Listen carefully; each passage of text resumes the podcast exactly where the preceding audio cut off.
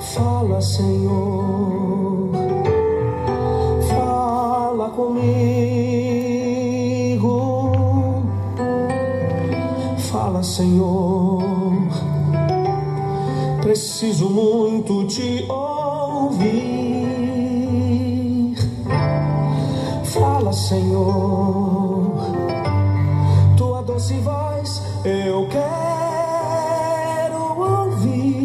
Esse é o desejo do nosso coração. Ouvir Deus falando conosco. Graça e paz. Está chegando até você mais um encontro com Deus. Eu sou o pastor Paulo Rogério, da Igreja Missionária no Vale do Sol, em São José dos Campos. É um privilégio, é uma alegria poder entrar na sua casa com hora marcada para juntos partilharmos da palavra do nosso Deus. Não tenha dúvida de que quando você está ouvindo a palavra de Deus, eu também estou, e assim como Deus ministra no seu coração, quando eu também estou ouvindo, Deus também está ministrando em meu coração. Vamos direto para o nosso assunto pois nós estamos estudando as parábolas de Jesus e nós já iniciamos a primeira parábola, a parábola do filho pródigo, e nós descobrimos a mensagem central da parábola do filho pródigo, o extraordinário amor do pai que vai em busca do filho perdido. Nós encerramos o encontro anterior falando sobre a ruína do filho pródigo, falando da degradação do filho pródigo, o plano que nasceu no seu coração, no secreto do coração, e depois chegamos no versículo 14 onde temos notícias da ruína deste moço, onde os recursos acabaram, ele havia gastado tudo e começou a passar necessidades. Ele estava em terra estrangeira, ninguém podia socorrê-lo, ele já não tinha mais amigos, não tinha mais status, não tinha mais herança e nós entendemos que o desejo mundano é passageiro, é ilusão, ele leva embora a alegria e ele arruína a vida. E como se não bastasse, ele traz também uma grande solidão. No versículo 15, o moço foi e se agregou a um dos cidadãos daquela terra, e este o mandou para os campos a guardar, a cuidar dos seus porcos. Nós vemos a humilhação desse moço, o cuidar dos porcos, lembrando que ele era um judeu e, como tal, ele não podia ter contato com os porcos. Os rabinos consideravam as pessoas que cuidavam de porcos amaldiçoadas. Com isso, então, nós percebemos que ele perdeu recursos, os seus próprios, a sua religião e, consequentemente, a sua identidade. E o versículo 16 diz que ele desejava fartar-se das alfarrobas dos porcos. Que humilhação! Que humilhação! O não comer não representava alguma dignidade para ele, ao contrário, representava o castigo da fome, a disciplina da desonra. Mas vamos ver então que esse moço ele não se atolou na sua ruína. Há um caminho de volta. Nós encerramos o encontro anterior, Deus nos chamando para o caminho de volta. E nós vamos ver aqui no texto a transformação do filho pródigo. E a transformação começa no versículo 17 do capítulo 15 de Lucas. Olha o que diz o texto.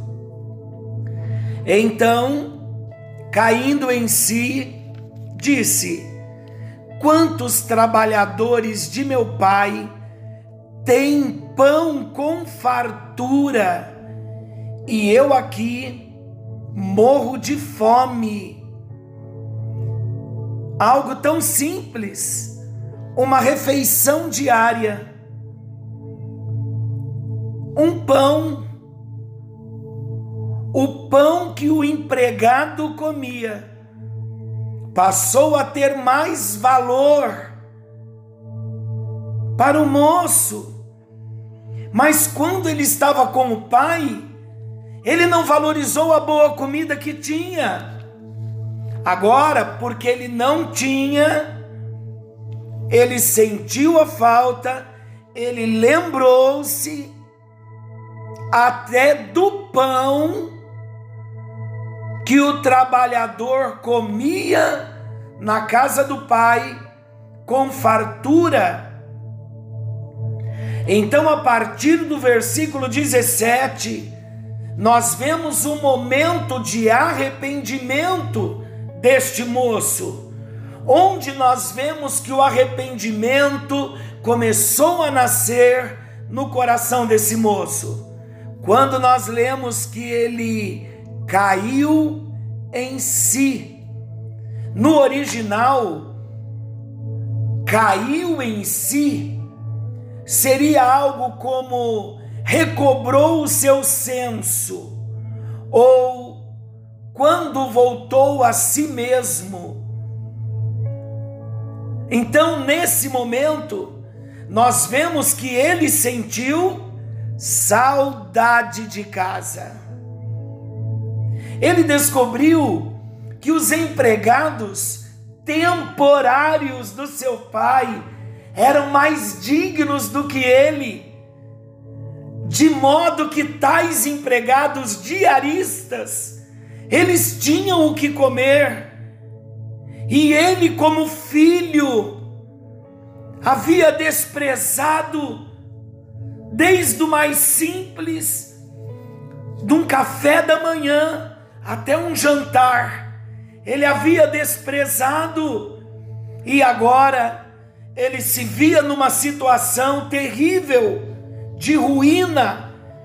Ele estava morrendo de fome, enquanto os empregados do seu pai tinham o que comer.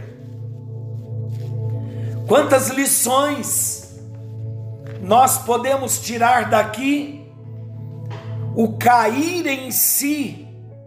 É uma obra maravilhosa do Espírito Santo. Quando ele começa a tocar a nossa consciência, quando somos e permitimos também ser tocados pelo Espírito Santo, e o arrependimento começou a crescer no seu coração. Primeiro, quando ele caiu em si, agora no versículos, nos versículos 18 e 19, ele diz assim: Levantar-me-ei e irei ter com o meu pai, e lhe direi: Pai, pequei contra o céu e diante de ti. Já não sou digno de ser chamado teu filho. Trata-me como um dos teus trabalhadores. Perceba, queridos, que no versículo 18 e 19, ele reconhece o seu erro. Naquele momento, ele soube que o seu abandono foi precipitado,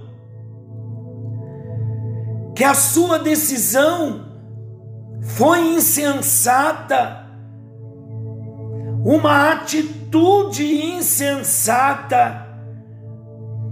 E agora ele começa a ter o sentimento de que pecou contra o céu, pecou contra Deus, pecou contra o Pai e reconheceu a sua indignidade reconheceu que já não era mais digno de ser chamado filho.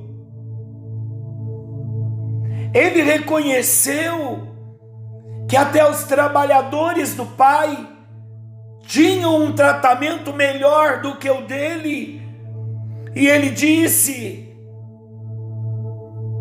Eu vou me arrepender, vou chegar para o meu pai e vou dizer para ele: Pai, eu pequei contra Deus e pequei contra o Senhor. Não precisa me considerar mais como teu filho, porque não sou digno, mas trata-me apenas como um dos teus trabalhadores. Aqui então ele começa a perceber, ele soube que o seu abandono foi uma tolice foi uma decisão insensata. Também, queridos, ele entendeu que não foi apenas um erro, foi um pecado. Ele disse: Pai, pequei. Ele havia pecado contra Deus, ele havia pecado contra o Pai também. Ele compreendeu quão ingrato ele havia sido e ele sabia que não poderia mais ser chamado de filho. Então ele queria ser um empregado temporário. E nesse exato momento, aquele filho mais novo, o filho pródigo, ele já não era mais o mesmo rapaz inconsequente que saiu da casa do pai. Ele começa a ser transformado. O que podemos aprender aqui? Não basta pensar em tomar uma decisão ao lado de Deus. Precisamos agir. Vamos ver o que aconteceu. Caminhando um pouquinho mais na história, Lucas 15, versículo 20, diz assim: E levantando-se, foi para o seu pai.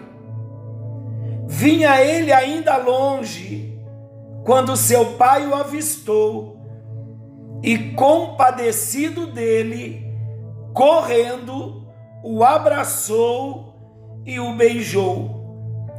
Agora vemos um segundo personagem o segundo personagem entrando novamente na história, o pai. Agora vemos um pai pródigo para um filho pródigo. No versículo 20, esse que acabamos de ler, nós vemos que o pai avistou o filho que estava retornando. O pai nunca havia perdido o interesse no filho. E uma vez e outra sempre estava olhando o caminho, à espera do dia que o filho voltaria.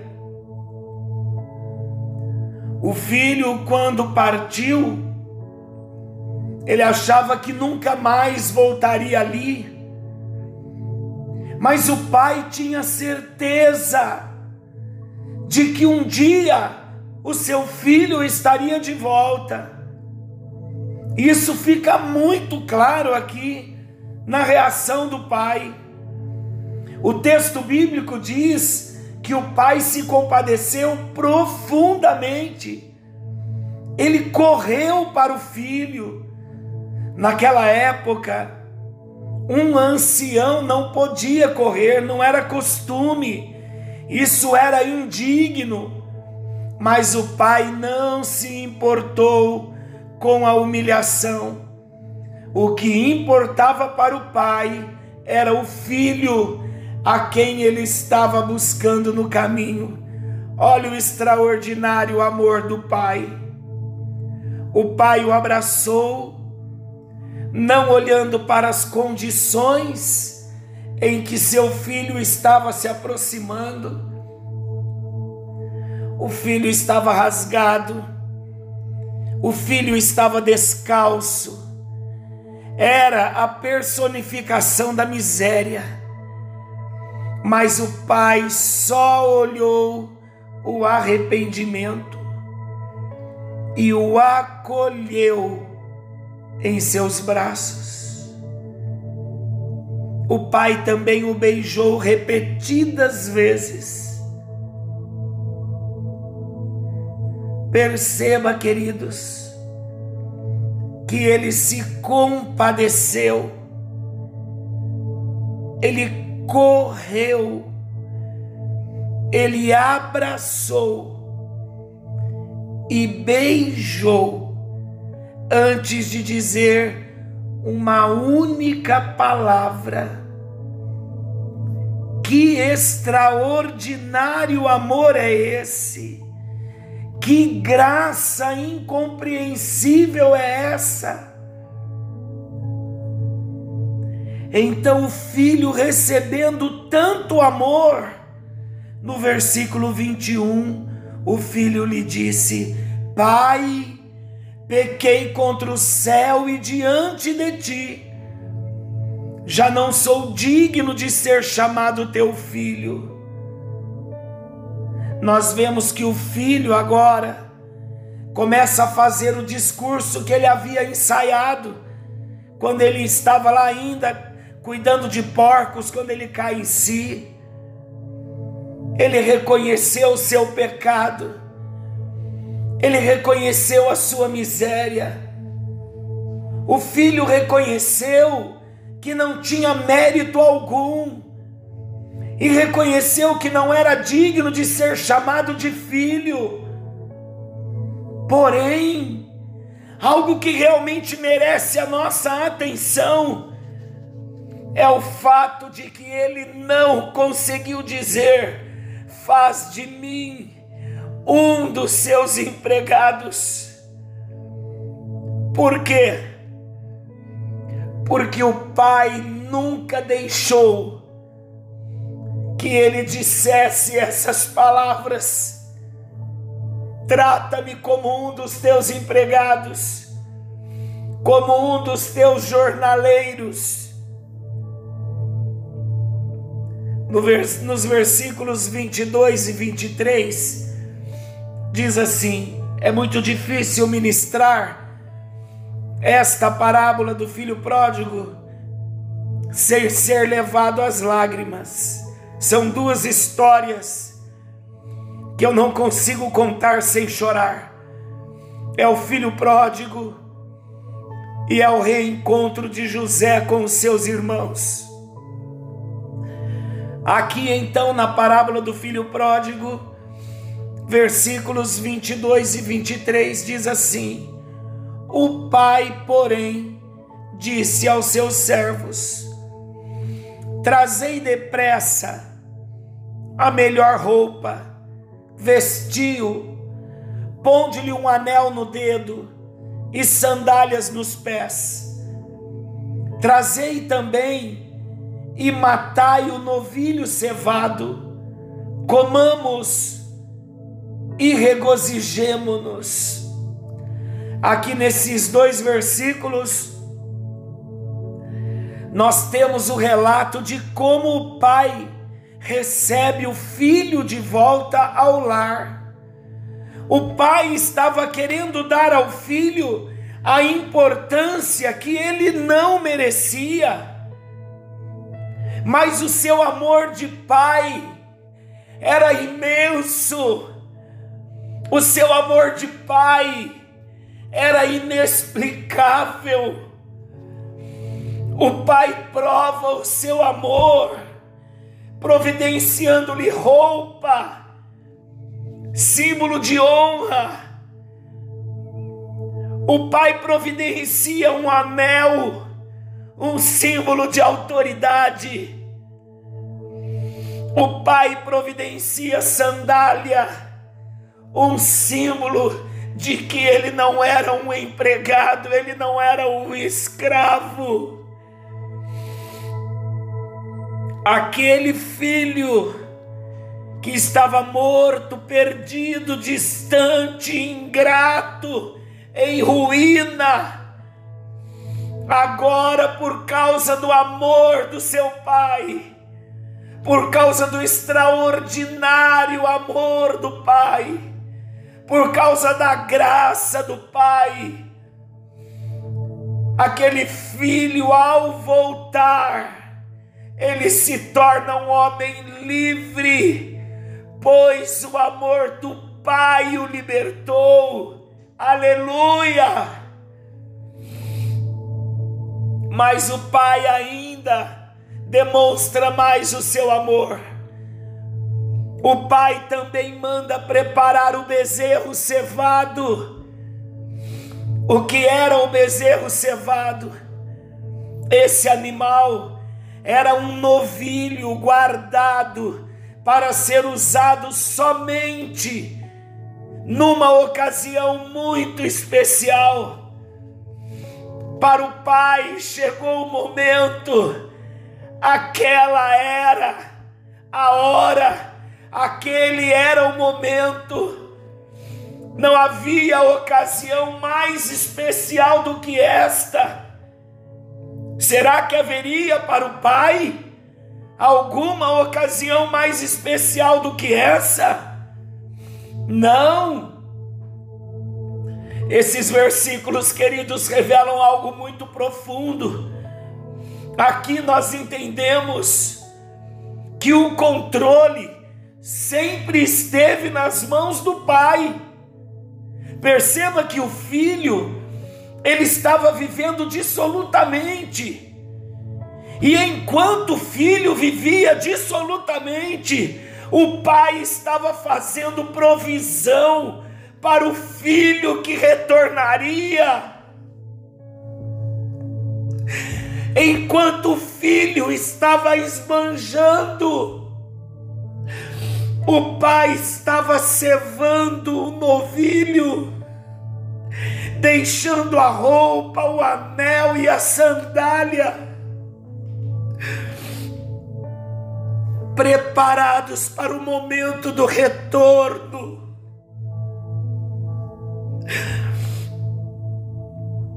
Ah, meus queridos, enquanto eu falo,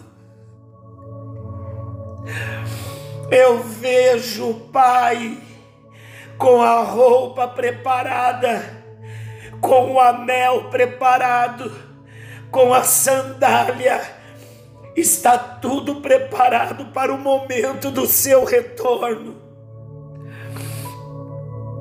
para o momento do nosso retorno.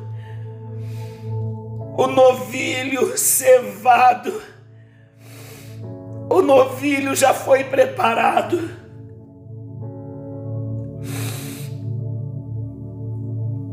Deus quer fazer uma festa com o nosso retorno por inteiro na Sua presença.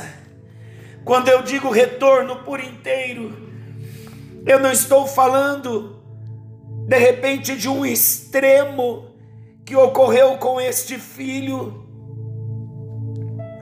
mas estou falando de distanciamentos do amor de Deus Estou falando de distanciamento, de comunhão, da comunhão, da presença, do amor do Pai, de ter prazer na companhia do Pai, do nosso Deus. E esses distanciamentos, eles vão fazendo na nossa vida nós perdermos a autoridade, a dignidade. Começamos a adotar alguns pecados e nos tornamos escravos deles, mesmo estando na casa do Pai. Ele chama a mim e chama você E o Espírito de Deus deseja sondar o nosso coração, detalhes das nossas vidas, onde estamos descobertos, sem anéis e sem sandália. Muitas vezes, como filhos de Deus, perdemos a nossa roupa, a nossa cobertura, a nossa dignidade, o nosso anel as nossas sandálias. É hora de retornar, queridos. Nós entendemos aqui esse reencontro do Pai, tudo preparado, a roupa preparada, o anel preparado, a sandália preparada, o novilho já havia sido cevado. Nós entendemos nesta parábola como um todo, que ela aponta para a soberania de Deus. A soberania de Deus que está em busca, numa busca ativa dos pecadores desprezíveis que não estavam procurando por Ele. Olha a declaração do Pai no versículo 24 porque este meu filho estava morto e reviveu. Ele estava perdido e foi achado. E começaram a regozijar-se. Esse versículo possui um significado muito importante, que infelizmente muitas vezes não percebemos. Note aqui os contrastes: morto-vivo perdido, achado. A explicação dessas palavras é a seguinte, num sentido prático: o filho estava morto, pois havia recebido toda a sua parte da herança. Ele não fazia mais parte da família. Ele também estava perdido, pois havia destruído em suas loucuras e desperdiçado tudo o que lhe poderia sustentar durante a vida. Porém, há algo mais profundo. A palavra morto reflete o grau mais avançado de miséria e de decomposição. Morto não toma ação, não decide, não tem razão sobre si. Aquele filho estava morto e perdido, ou seja, ele estava no mais profundo estado de desgraça. Porém, há uma boa notícia, uma notícia que explica a reação do pai. E o apóstolo Paulo explicou bem isso em Efésios 2:1 que diz: Ele vos vivificou, estando vós mortos nos vossos delitos e pecados. Na parábola, a festa foi para o filho mais novo. Novamente vem a pergunta para nós: no que eu e você nos identificamos com o filho mais novo, é hora de cairmos em nós mesmos, de cair em si como aquele moço. O pai o amou e o recebeu. O nosso pai, mais uma vez eu digo, está aguardando o nosso retorno. É hora de voltar. Vamos voltar. Vamos voltar. Eu te ajudo a voltar agora em oração. Pai, juntos, unidos em fé, unidos em amor, unidos em lágrimas, eu me uno ao meu querido nesta hora e nós queremos voltar, queremos voltar para o centro do teu coração, queremos voltar para o centro da tua vontade, porque reconhecemos, ó Deus, quando estamos descalços, nus na tua presença, sem o anel da autoridade no nosso dedo. E nós voltamos agora, querido Pai. Queremos voltar para o centro da vontade do Senhor. Queremos te amar, queremos voltar a te buscar na oração, queremos nos arrepender dos nossos muitos pecados Pedimos que o Senhor escreva o nosso nome no livro da vida. Te recebemos como único Senhor e Salvador, pois temos pecado contra ti, ó Deus. Mas a atitude que nós tomamos é o caminho do retorno. A cruz é o caminho de volta. E nós voltamos, voltamos e queremos passar pela cruz nesta hora. Que haja cura, que haja libertação em nós, que cadeias e prisões venham ser demolidas das nossas vidas, e nós queremos proclamar a nossa libertação, o nosso retorno de volta para a presença do Pai. E em fé nesta hora, querido Pai, nós sentimos o Senhor nos vestindo com uma nova roupa. Sentimos o Senhor colocando o anel no nosso dedo e sandálias nos nossos pés. Ah, Jesus, Tori Alamanai. Obrigado, Jesus. Obrigado, Pai. É verdade o que nós oramos, sentimos a tua presença e estamos de volta para a tua presença, em nome de Jesus. Amém. E graças a Deus. Amanhã, querendo Deus, retornaremos nesse mesmo horário, dando sequência nesse nosso assunto. E não tenha dúvida, milagres estão acontecendo nesta hora. Olhe para sua mão e veja o anel no seu dedo. Olhe para si mesmo e veja as roupas novas que Ele está trazendo para ti e olha para os seus pés, ele já colocou sandálias de novo. Aleluia! Que o Senhor te abençoe. Forte abraço. Dobra os joelhos, sinta a presença